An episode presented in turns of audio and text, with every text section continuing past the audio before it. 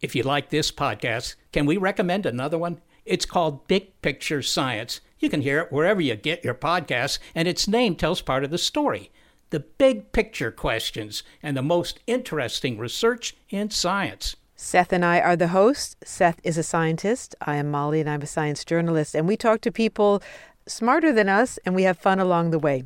The show is called Big Picture Science, and as Seth said, you can hear it wherever you get your podcasts. Hello, everyone. Stakuyi here. And I'm Gabby. And we are the hosts of History of Everything, a podcast which you can probably guess by the name is, well, I mean, it's about everything. Do you want to know why people thought potatoes were evil and would give you syphilis? Are you curious about all the stories of the terrible and stupid ways that people have kicked the bucket over the years? Do you want to hear tales about all of the different badasses of history and the lives that they had brought to life? Well, if so, then look no further. History of Everything is just the right podcast for you. It's available on Spotify, Pandora, and anywhere else that you get your podcast from. Join us for some fun and just see how weird and wacky history can be. The Box of Oddities is now a Castbox original. Castbox is the fastest growing, highest rated podcast app on both iOS and Android, where you can find all your favorite podcasts. You can listen to The Box of Oddities wherever you access your podcasts. But we hope you give Castbox a try. The curator is greatly pleased with Castbox. We think it's the best. What follows may not be suitable for all audiences. Listener discretion is advised. The world is full of stories. Stories of mysteries, of curiosities, of oddities.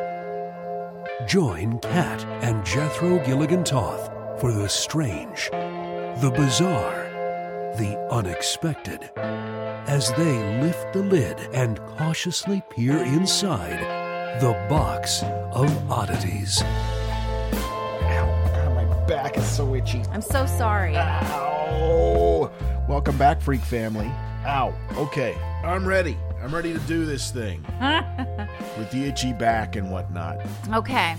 It's been a fun couple of days. We had some learning experiences, including um, um, the microwave explosion incident of 2017 Yeah. rolling over and still affecting me today. To this day, this this is a, a little mishap you had a, a year or so ago, and you're you've been traumatized. Yeah. This is how I clean the microwave. It's very effective. I put a measuring cup full of water with some lemon juice in the microwave and then I steam it. I cook it up for like five minutes and it gets all steamy and the microwave gets all uh, well steamy. And then you take the water out and you just wipe the microwave down and everything that was gross inside of it just wipes right off. It's super easy. And so this is how i've done things for years. Um, unfortunately last year we had a bit of a mishap. Um, i may have put the water on for too long i'm not sure exactly what happened some sort of science thing happened where when the microwave stopped and I opened the door and I went to pull the measuring cup full of water out of the microwave, it exploded. It sounded like the the container was gonna break. Yeah. it didn't. The container did not break, just the water inside of the measuring cup. It leapt up and bit you. It shot out of the measuring cup. Not sure why that happened because we're not like a physics guy. We're no Bill Nye. If someone can explain the science of what happened to me, I don't, you know, I would really appreciate that. Um, but what I do know is that I became severely scalded, mostly on my scalp, because we have one of those over the uh, stove microwaves. So I had to kind of reach up to, yeah. So it exploded, rained uh, boiling hot water onto me, and and burned me pretty badly. Um, Sweet Love over here hustled over, poured some cool water on my head, made sure that I didn't lose scalp skin, uh, which was nice. Um, but now I'm like, I have a real hard time every time I try to take the water out of the microwave. yeah, you suffer from post microwave trauma. Right. Which is funny because I was like, I don't know why I behave this way around the microwave now, but I do. I know exactly why. It's one because I have PTSD, like legit, and two because I suffered a trauma. yeah, yes, you yes you did. Kat actually almost has a Pavlovian response to the microwave going off. She hears the microwave beep and she covers her head, usually with a towel or whatever she happens to have handy. I've never had anything like that happen. The closest thing that I've ever experienced to that was one time I left a bag of groceries in the back of my truck. Mm. And it was really hot, and in the bag of groceries was one of those poppin' fresh dough biscuit tubes. Yeah, yeah, yeah. yeah.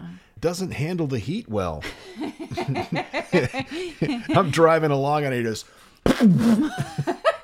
and uh, the- Duck and cover. yeah, the dough shot out over my shoulder and and hit the windshield, and I had no idea what it was. Fir- you know what the first thing I thought it was? A flying squirrel. Why did my brain go there? like that's the most likely thing. Really? Were you living in Arizona at the time? I was, yes. yeah, that's that makes sense. Arizona seems like a place that'll cook food in the back of your car. Oh yeah, for yeah. sure.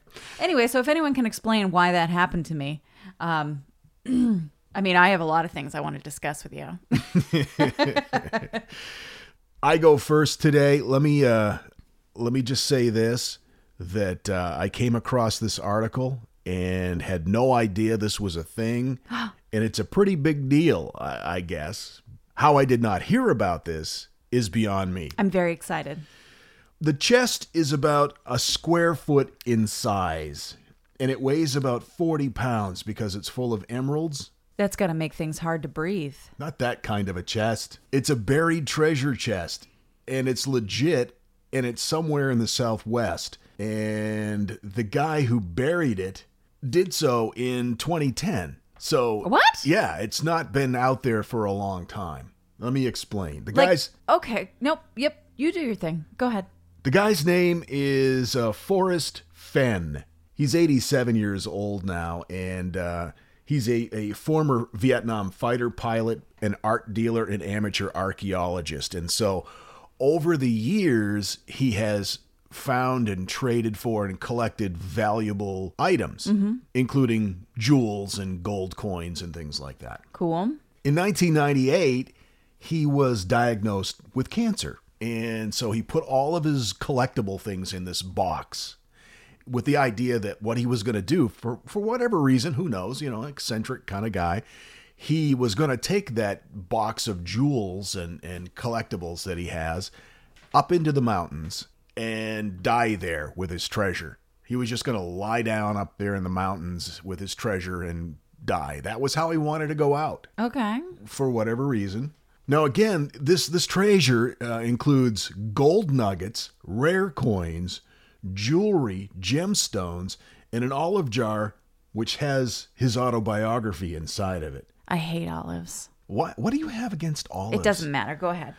Anyway, so this is back in 1988, but he gets better. I got better. He got better. Uh, he he was able to overcome his uh, his cancer. awesome. He beat it, survived his illness, but then he just kind of put the treasure chest in a walk in vault in his home, where it was seen by friends and business associates. They know it's real. Okay. They've actually they've seen it. They've opened it up. It was it was what he said it was. At one point, uh, Fenn found himself at odds with federal antiquities laws.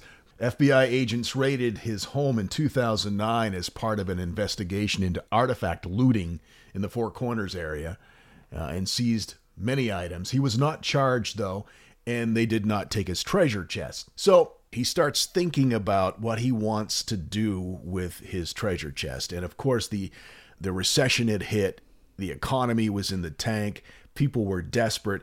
He decided his idea was to take this somewhere out into the uh, into the Midwest and bury it, and then leave clues, and whoever it's finders keepers. And he said he did this because he wanted to give people hope. He wanted to give them something positive at a time when the economy was in the in the crapper. Sure. The Four Corners area, you mean the Utah, Colorado Arizona, Arizona. New Mexico thing. Yes. Where they all kind of connect. Kissy face. Yep. Okay. Fenn estimates that uh, since he made this known uh, that he had done this, and since he published his clues, which you can find on uh, his social media, uh, Instagram being one of them, I'll, I'll I'll give you the clues here in a few minutes. Yes, you will. Uh, he says that as many as 350,000 people have gone hunting for the treasure. This is according to a, a CNBC article. Okay. He adds that there is no way of knowing whether anyone has actually gotten close. It could be found soon, he said. Maybe not for a thousand years. He doesn't know. Does he know that it hasn't been found? Yes, he does. He he goes there periodically. He's gone out there a couple of times to see if it's still there. Oh, I see. And it is. He says no one knows where the treasure chest is but me. Uh, he told that to NPR in 2016. And that includes his wife. His wife doesn't even know. Oh, wow. If he dies tomorrow, he said, and he's 87, the knowledge of that location goes into the coffin with him, he oh, my says. goodness. No one knows where the treasure chest is but me. Does his wife want to know where the treasure is? Because I want to know about how that relationship's going right now. yeah. My guess is she's like, come on, Forrest. F- You give everybody clues but me. I just don't know what's going on with you anymore. You used to share all of your buried treasure secrets with me. What's happened to us? What's happened? Like that. Now, the main piece of guidance that Fenn has offered is uh, this cryptic 24 line poem that he wrote in his self published memoir, The Thrill of the Chase. He has since shared the poem on Instagram. This kind of reminds me of the movie Rat, Rat race. Yeah. I knew exactly where you were going with it. I'm winning. I'm winning. Oh, a nickel. Part of the poem reads like this uh, Begin it where warm waters halt, and take it in the canyon down, not far, but too far to walk. Put in, That sounds awfully dirty. Take it in the canyon. not too far. Not too far. Put it in below the home of Brown. is is the next line. Put it In below the home of Brown. Yeah. Now that I read this out loud, may, maybe he's just pranking us. Maybe he's working on a porn novel. Maybe, could be. He says, read the clues in my poem over and over. Study the maps of the Rocky Mountains. Uh, he recently told, Fenn recently told Business Insider, try to marry the two. The treasure is out there waiting for the person who can make all the lines cross in the right spot. Make all the what in the right spot?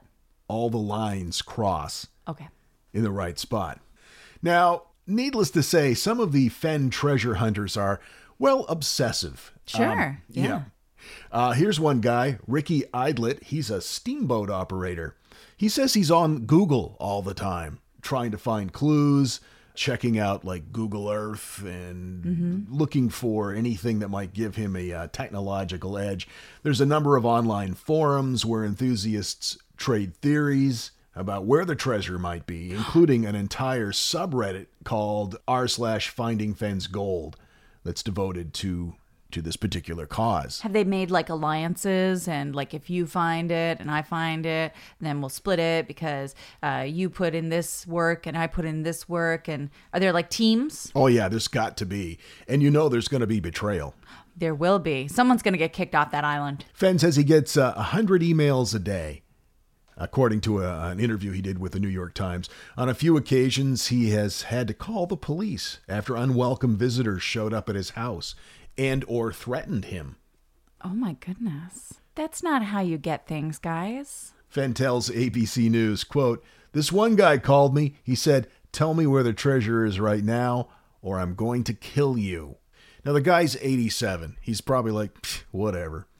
For some, the quest has actually proven fatal, unfortunately. Really? Four people, at least four people that they know of, are believed to have died in accidents while searching. Uh, this has led some to uh, call for Fenn to end the hunt. They think it's unsafe and he shouldn't be doing this, but he hasn't. But he has added a few additional clues to his blog to uh, try to help people stay safe, according to the uh, CNBC article that I'm I'm quoting. Clues like it is not under that giant boulder. Stop trying to get under that giant boulder. Almost exactly that. Ah! the treasure, he says, is not underwater, nor is it near the Rio Grande River. It is not necessary to move large rocks or climb up and down a steep precipice, he writes. Hmm. Quote, please remember that I was about 80 when I made two trips from my vehicle to where I hid the treasure. He says that the search is supposed to be fun, so don't go dying. No, those those are good things to include. I think. Now he says that not only did he want to give people hope when he uh, when he decided to do this, uh, he also wanted to encourage families to enjoy the outdoors. He said, "I wanted to give the kids something to do.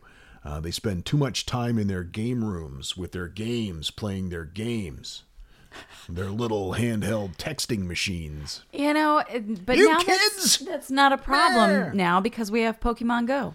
Well, that's true. Now you get out, you can play your games and annoy people in real life. It's not annoying. It's wonderful. He said, I hope parents will take their children camping and hiking in the Rocky Mountains. I hope they will fish. I hope they look for fossils, turn rotten logs over and see what's under them, and look for my treasure. He says, uh, considering the hundreds of thousands of people who have gone searching for the treasure, he says that uh, hiding it in the first place has been the most successful thing I've ever done. Successful beyond my wildest dreams because again he's created this uh, this myth. It's still out there. It hasn't been found. I love the idea that he thought of it as being like an opportunity to create outings for families. That sounds like something that would have just been a blast as a kid is to like, come on kids, we're going to load into the station wagon and we're going to camp out and look for Forrest's what what's it called? Fenn, Fenn's treasure. Fenn's treasure. So, what are the clues? Yes, please. Here's the poem. Okay. It is uh, superimposed over a graphic of a map. Okay. And the map shows Montana, Wyoming, Colorado, and down into New Mexico. So it's about a thousand mile area. Okay. Here's the poem. As I have gone alone in there, and with my treasure bold, I can keep my secret where the hunt of riches new and old. Begin it where the warm waters halt, and take it to the canyon down, not far, but too far to walk. Put in below the home of Brown. From there it's no place for the meek. The end is ever drawing nigh. There'll be no paddle up your creek. Fast heavy loads and water high. Stop it. Load. If you've been wise and found the blaze, look quickly down, your quest to cease, but tarry scant with marvel gaze, just take the chest and go in peace. So why is it that I must go and leave my trove for all to seek? The answer I already know. I've done it tired, and now I'm weak. So hear me all and listen good. Your efforts will be worth the cold. If you are brave and in the wood, I give you title to the gold. It's I'm reading it off the map and it's that weird kind of calligraphy kind of print and it's very small and uh, my eyesight's going so No, sorry. I think you you did good. I did the best I did could. good. Yeah. So we need to take my metal detector and go there. And Yes. Just, and just metal detect from northern New Mexico up through Wyoming. I'm in. So what this map is to tell us is that the gold, uh, the treasure is definitely hidden within this range. That's the impression I get. Yes. Has that been made clear, or is that just what people are assuming because that's the part of the map that we're seeing? In an article that I read, and I, and I can't remember which one it was, he indicated that yes, it was somewhere buried in the map that uh, that is published with his poem. And it is on public land. Yes, Okay. it would have because it be. can't be Yeah. buried like on some dude's backyard. Right. Oh, no, it says right here. Forrest Fenn's hidden treasure is somewhere to be found within the highlighted region of the Rocky Mountains on this map. There you go. See, I couldn't read that because it was in that weird calligraphy in Yeah. very, very small type. It does look like that old piratey font. He's gone all out with this one. So there you go. Forrest Fenn's Gold. Oh my gosh. Should we have an outing? We should do Yes, an outing. Oh, we'll load everyone into the station wagon. yes, we'll take all of our freaks treasure hunting. That would be so great. That would be so much fun. Actually, we could start in Albuquerque. We got friends there, and we'll just Yes. work our way up to Wyoming, where uh, Chief Freak Tyler lives. oh my gosh. Yeah. This is perfect. Stephanie, Jersh, we're on our way. It began as that stuff that didn't seem to fit anywhere else. It's become that thing in the middle. There's one thing that we say a lot during the Box of Oddities, and that's, well, those were different times. There's never a better example of that than today's uh, that thing in the middle. Oh, yeah. I. Some of these are hilarious, and some of these just aren't even funny because of how just awful they are. These are vintage television commercials, the audio of television commercials, obviously, that were extremely sexist. This is uh, mostly from the 50s and early 60s. And even though we have a long way to go in society, mm. we've come a long way. it's good to remind ourselves of this. Listen. The homemaker walks miles every day, from sink to icebox, from cupboard to stove, and from kitchen to dining table. When a woman's at the wheel, Polyglas means more than mileage. Darling, it's our anniversary. Why so glum? Nothing? Well, it's your coffee. Again? Even today? Honey, your coffee just doesn't taste any good. Oh, no. What's wrong? Oh, it's your coffee again. The desk sergeant at the station makes better coffee than this. Ed, really? Sorry, honey. But your coffee tastes terrible. That's a woman for you. I asked her to get my shirts whiter. What does she call this, whiter? Every woman needs to be herself at times. Your answer? Baking. Don't you want to have a good shave? I I could just see you getting angrier and angrier as that clip progressed. Ah, mm. I, you know, I, Don't you want to have a good shape? He wants you to have a good shape. Drink tab. I don't even know what to say about some of those. It's just, I mean, I get the bad coffee thing because I think no matter who you're married to, they should be able to make good coffee. But all the rest, just vile and horrendous. And every shape is a shape, and it's good. Thank you. That's lovely. That's just lovely. Thank you. We were exploring a uh, an abandoned house that was about to be torn down, and we found a bunch of uh, Redbook magazines from the early '60s. Oh my gosh. Amazing, amazing examples of misogyny Oh. and marketing. Yeah. There was one ad, and I and I believe it was a, a coffee ad. I think I remember the name of the client, but I'm not positive, so I'm not going to say it. Is it the one with the woman kneeling? No, that's a good one too. This is the one where the guy has his wife over his lap and he's spanking her Yes. because she doesn't make good coffee. Yeah. Yeah. Well, those were different times. Not every box in the world should be open. Just, you know, the odd ones. This is the Box of Oddities. All right, your turn. What you got? It's time for some well deserved lightheartedness. Okay. Okay. so no murder in in this topic. No, no Axeman from New Orleans. No Axeman. Nope. We're just going to discuss not my favorite, but many people's favorite condiment. Oh, condiment. Okay. Okay. Okay. In the late 17th century, Because I thought you were going to say condom. because you couldn't wait until the end of my word, Right. you just got so excited Got by the so- word condom. Yep. Are you 12? A little bit. In the late 17th century, ketchup wasn't a thing. There were, however, European merchants, sailors, and military forces uh, going all over Asia. And uh, when they came home, they were missing the sweet, tangy tastes from their visits. Specifically, they missed ketchup. Ketchup. Ketchup. I'm, I don't have any idea how to even begin to pronounce it. Careful, It's- it's starting to sound racist. it's like K and then an E with that uh, caret over it, and then a dash, and then T S I A P. Okay. Keetsop? I'm not sure. Clearly the forerunner to our word ketchup. Exactly. It was a thin, dark condiment that might have been Cantonese in origin, meaning roughly eggplant juice.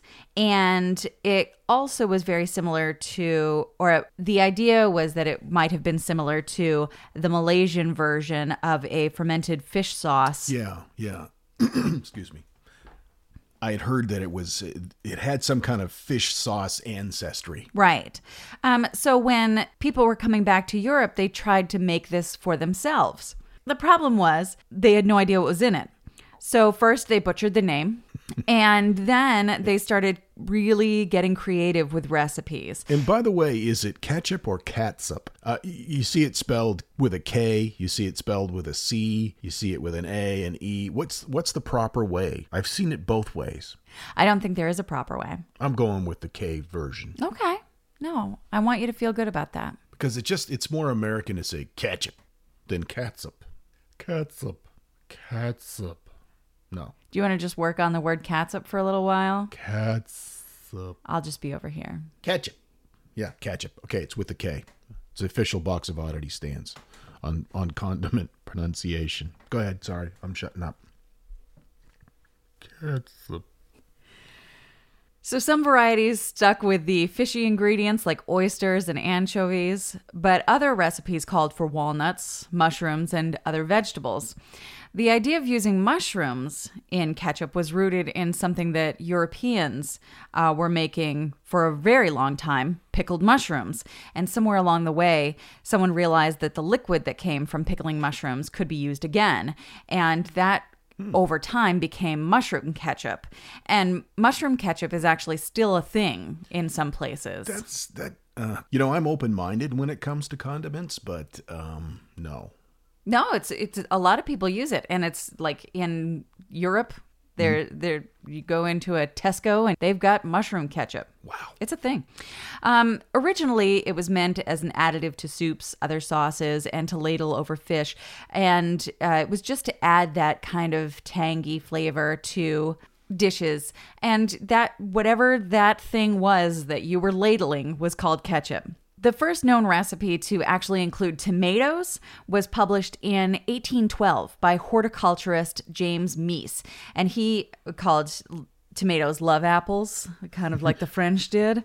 Um, but his Sounds recipe Sounds like one of the stanzas to that guy's poem. it does just below the love apple. Take the road of brown. Um, only on special occasions. but his recipe also included quite a bit of brandy, so that made for a fun ketchup. I would love to try that. Not so much the mushroom ketchup, but the brandy ketchup. I'm in. Yeah, yeah. In uh, uh, in 1834, Dr. John Cook Bennett took the idea of tomatoes and ketchup, and he touted tomatoes as being something of a cure-all. Now, at this time in history, tomatoes were still really distrusted by people. Um, in the mid, yeah, no, it's it's true. In the mid 1500s, tomatoes were introduced from Central and South America, but witches were believed to have a tie-in with tomatoes. Um, there was a concoction that people suspected witches used on their broomsticks to prepare for flying, and that mixture included various nightshades, which of course tomatoes are. I know, I know. This is crazy. this is crazy. You can tell if she's a witch if she has ketchup on her broomstick. So she's a witch. The tomato was also suspected to help witches in turning into cats or werewolves or whatever, you know, shape shifting. Well, it is a nightshade, right? Correct. And that just sounds creepy. It's true. So tomatoes weren't very popular for the general public to just go noshing on. But Dr. John Cook Bennett claimed that they were um, a cure all and prevented cholera. They were the best treatment for diarrhea, indigestion, jaundice, rheumatism. And it was his testimony that elevated tomatoes onto the American food radar. Hmm. He sold ketchup as medicine. It helped all these things and actually had a pill salesman make his sauce into tomato pills, which he sold as as medicine. Now, once his pills began to hit the market, lots of copycats began selling their own tomato-based pills and unfortunately some weren't really I mean, obviously none of these were medicine, but some weren't even tomato. Some were just Really? laxatives, and it was like, here, take this. It'll cure your diarrhea. Yeah, what? yeah, yeah. But due to all the false claims, the ketchup as medicine business kind of died. Ironically, it, maybe it should have had some ketchup. So the mid 1800s rolls around, and this idea of tomato based ketchup had really started to, to catch on, if you will, um, because it was sweeter than the more savory, like mushroom based ketchups. And we as a people were getting way into anything that was sweet. And unfortunately, um, tomatoes have a pretty short growing season in in places like Europe and North America. So preserving ketchup is hard. So people started adding really gross things to their ketchup to preserve them. Things like sodium benzoate or coal tar. Coal tar. Yeah. Um, that was a thing. yeah. And so people started to really distrust ketchup because they didn't know what was going to be in it. Sure. Morphine, coal tar. you know? It was a tough time for ketchup. Henry J. Heinz came along and he wanted to make a quality ketchup that people could trust. Go Pittsburgh. So he wanted to make this preservative free ketchup that would last in the icebox. So what he did was add a ton of vinegar to it, uh, which also meant adding more sugar as well. Um, otherwise, ooh.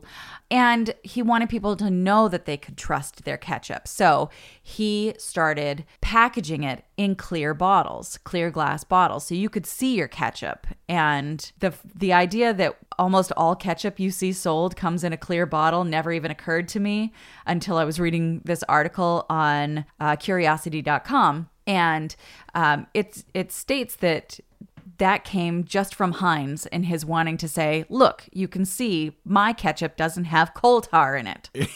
and, so, and that's been carried on through the years. Yeah. Not just with the Heinz brand, but every single brand of uh, of ketchup. Almost. Almost. That's that's fascinating. Yeah. So most of this information I just mentioned curiosity.com. Uh, most came from that source, mashed.com as well, and of course, Wikipedia. Heinz also started offering tours of his factory so you could see the ketchup being made. And he was on a trip one time through New York City. He spotted a shoe store that touted that they had 21 styles of shoes. And he just thought it was kind of interesting and notable the way that they said 21. It wasn't like more than 20 styles of shoes. Right, right. So he decided that that was something he wanted to do is pick a specific number and say this is how many styles of sauces and condiments that we offer. And even though they had over 60 at that time he went with the number 57, Yep. exactly. So heinz really was the forerunner of this standardized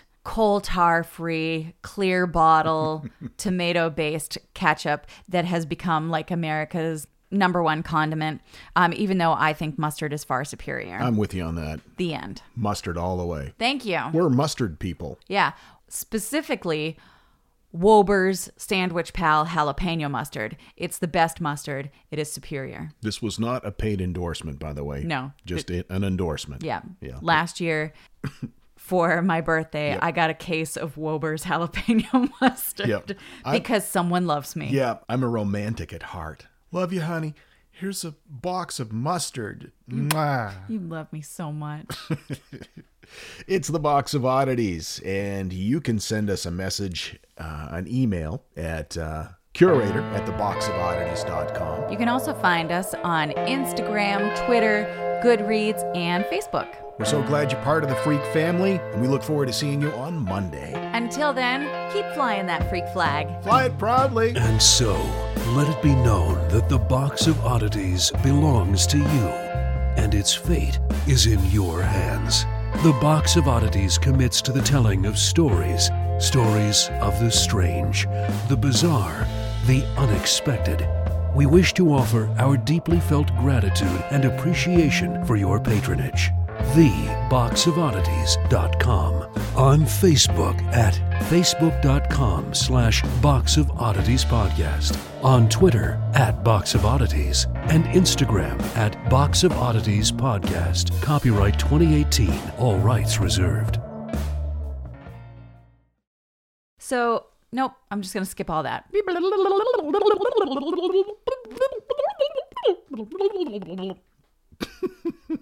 Hi, I'm Neil. And I'm Ken. And we are from the Triviality Podcast, a pub trivia style game show where a lack of seriousness meets a little bit of knowledge. Join us each week for an hour long game of general knowledge trivia featuring special guests from around the world, plus tons of extra themed episodes. If you want to improve your trivia game, or you just want to scream at us in your car when we get easy questions wrong, then we're the show for you. Find Triviality on all your favorite podcast apps. But you know that because you're already listening to a podcast.